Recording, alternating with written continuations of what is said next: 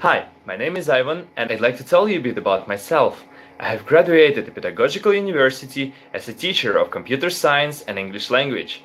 Over the past several years, I have gained a lot of experience working as an English teacher at school as well as in the kindergarten in China.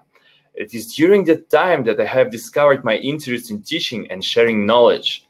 I started studying English when I was a child and I kept practicing and polishing it ever since.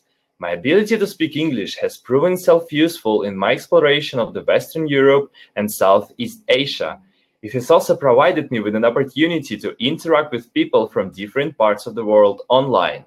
I'm very friendly, approachable, and easygoing. I like to communicate with other people, and I feel absolutely comfortable speaking in front of an audience. That is all for my self introduction video. I hope you find it useful, and I look forward to hearing back from you soon. Thank you. Bye.